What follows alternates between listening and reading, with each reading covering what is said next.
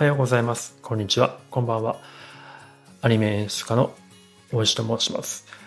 この番組はアニメを実際に作っている僕がですね、アニメの制作者目線でアニメについて解説していく番組となっております。まなので、まあ、アニメについていろいろもっといろんな深いこと知りたいとかっていう方にとっておすすめとなっております。はい。で、今日はですね、前回に引き続きまして、早々のフリーレンの第1話、冒険の終わりの B パ B パート、まあ、結構短いんですけど、B パートを取っていきたいと思います。解説していきたいと思います。はい。あの、もし最初から聞きたい方は、ぜひ A パートから聞いていただけるといいかなと思っております。で、解説のスタイルなんですが、ま、いつも同じなんですが、あの、実際にこう、配信の Netflix とかを見ながら、その流れてる映像に対してリアルタイムで解説していくというふうになっておりますので、一緒に映像を見ながらですね、ネットフリックスなどで一緒に映像を見ながら、この音声を副音声的に聞いていただけると、より楽しめるんじゃないかなと思っておりますが、もちろん音声だけで散歩がってら聞く方とかにも、ぜひお勧めしていきたいと思っております。ではやっていきたいと思います。えっと、早々のフリーレンのエピソード1、冒険の終わり。私はネットフリックスで見るんですが、ネットフリックスの残りタイムコードだと、えー、7分4秒のところですね。あの冒険の終わりというアイキャッチが出て、それがカットアウトしてから、あの、なんか木のカット、木だけが映ってる BG オンリーのカットから始まります。では、行きたいと思います。3、2、1、スタート。はい。で、巻きから始まりまして、で、フリーレンと。はい。ヒンメルの死から20年後というところで、はい。で、ここでですね、画面の右手前、右からこう、あの、フェルンが登場するんです。で、フェルン登場初登場カットなんで、これもまたフリーレンと同じなんですけど、やっぱこう、注目してほしい。やっぱこう、全身ちゃんと映して、綺麗にこうパンナップして、顔に向かってパンナップして、やっぱこういうちゃんと手順、えっ、ー、と、大事です。あの演出目指す方は特にこう、まず顔見えないカットで入ると。右手からこう、後ろ姿っぽい体の一部が入ってきて、あれ、この人誰だろうっていう気持ちを視聴者が持ったから、ちゃんと誰だろうをちゃんとその後のカットでパンナップして見せていく。はい。まあ、カットのこの割り方とか、えカメラワークとか、まあ、いろいろ手法はあるんですけど、やっぱこういうふうに一つ一つ手順と作っていくっていうのはとてもやっぱり大事だと思いますので、まあ、いろんなアニメの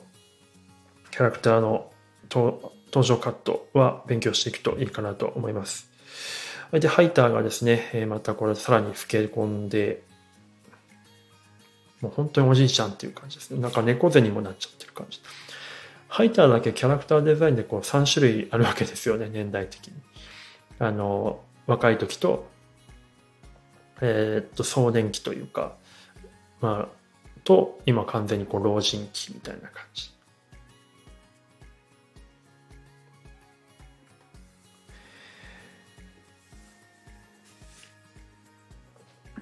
この辺声優さんも同じ役者さんですからね、やっぱこう年代によって切り替えてるってところもすごい巧みだなとやっぱり思いますが、なんか多分ね、その辺もやっぱりちゃんとディレクションあると思うんですよね。この年代の時のハイターはこういう感じとか、その芝居の気球、あの、芝居分けとかですね、多分すごく役者さんと演出が後ですり合わせが必要となってくるところかなと思います。やっぱりフリーレンが変わらないっていう感じを出すので、やっぱ3人、他のキャラクターはやっぱ変えていきたい、えー、っていうのがやっぱあると思うんですよね。声からも変えていきたい。まあもちろん見た目も変わるんですけど。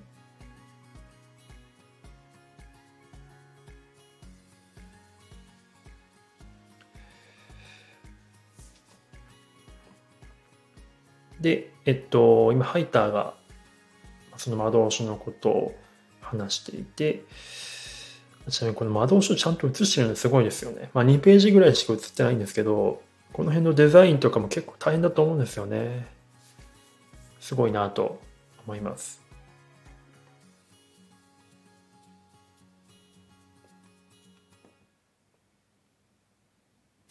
今は死ぬのが怖くないんじゃなかったの？っていうところで理由が2つありますっていうところでこう回り込み、こう回り込みする必要あるのって思うんですけど、回り込みさせてるっていうことはやっぱすごく大事なカットだったというわけなんですけど、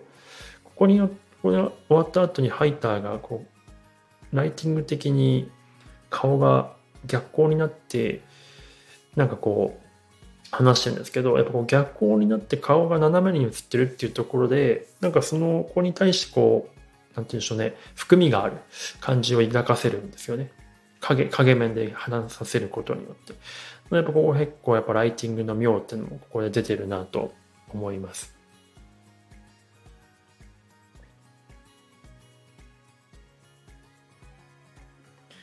はい。で、カンと切り替わってフェルンがですね、杖を持っているんですけど、これ結構あの、今あの、なんでしょう、ガサガサっとフリーレンが出てきたんですけど、稽古前でちょっと微妙に枝に頭ぶつかったりして、全然リアクションの声とかも入ってないんですけど、稽古前だなと思いましたね。なんか、この辺もっと原作だとギャグっぽく、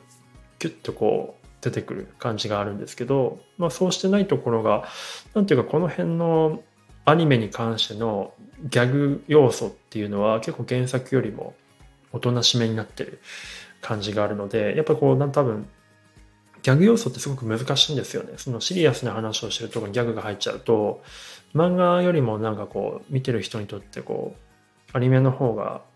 こう、なんて言うんでしょう、多少やっぱ段階踏まないと受け入れづらいところがあるんですよね。スタイルが確立するまでは。なので、まあ、あまりこう、ギャグ要素のとのギャップをこう、ちょっとつけないように、丁寧に演出してるなというふうに思います。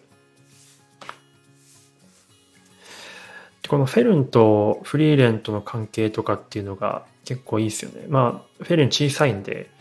フリーレンはずっと見下ろされてる立場だったんですけど、身長的に。まあ、ここで初めてフェルンが見下ろす、あ、フェルンじゃない、えっと、フリーレンがフェルンを見下ろすっていうところで、こうなんか、まあ、フリーレンが上の立場であるというところ、まあ、師弟の関係になったなっていう感じがここのカットですごく伝わるなというふうに思います。はい。で、このエンディングはやっぱこうですね、これまた注目ですよね。やっぱ最近結構このエンディングとかオープニングを、その、クリエイター集団ないしは個人クリエイターの方に丸投げするところって結構多いと思うんですけど、まあもうこういう時代になってきましたよね。こういう表現はやっぱりなかなか普通のワークフローでは作れないので、いや、すごいなと思いますね、このエンディング。こんなものは作れませんからね、なかなか。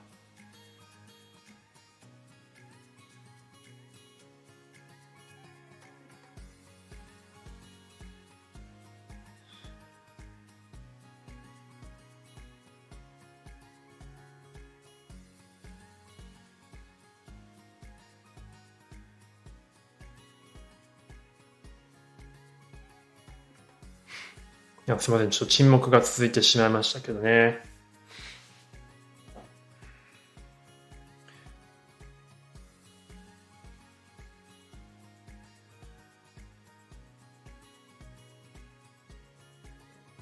はい。ただただちょっとエンディングが見とれてしまっていましたけども、えっと、はい、第1話終わりました。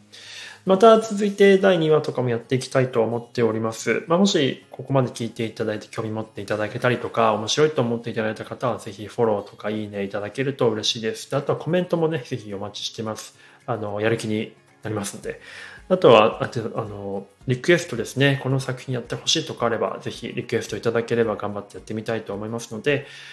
ぜひぜひ、えー、リクエストをお送りください。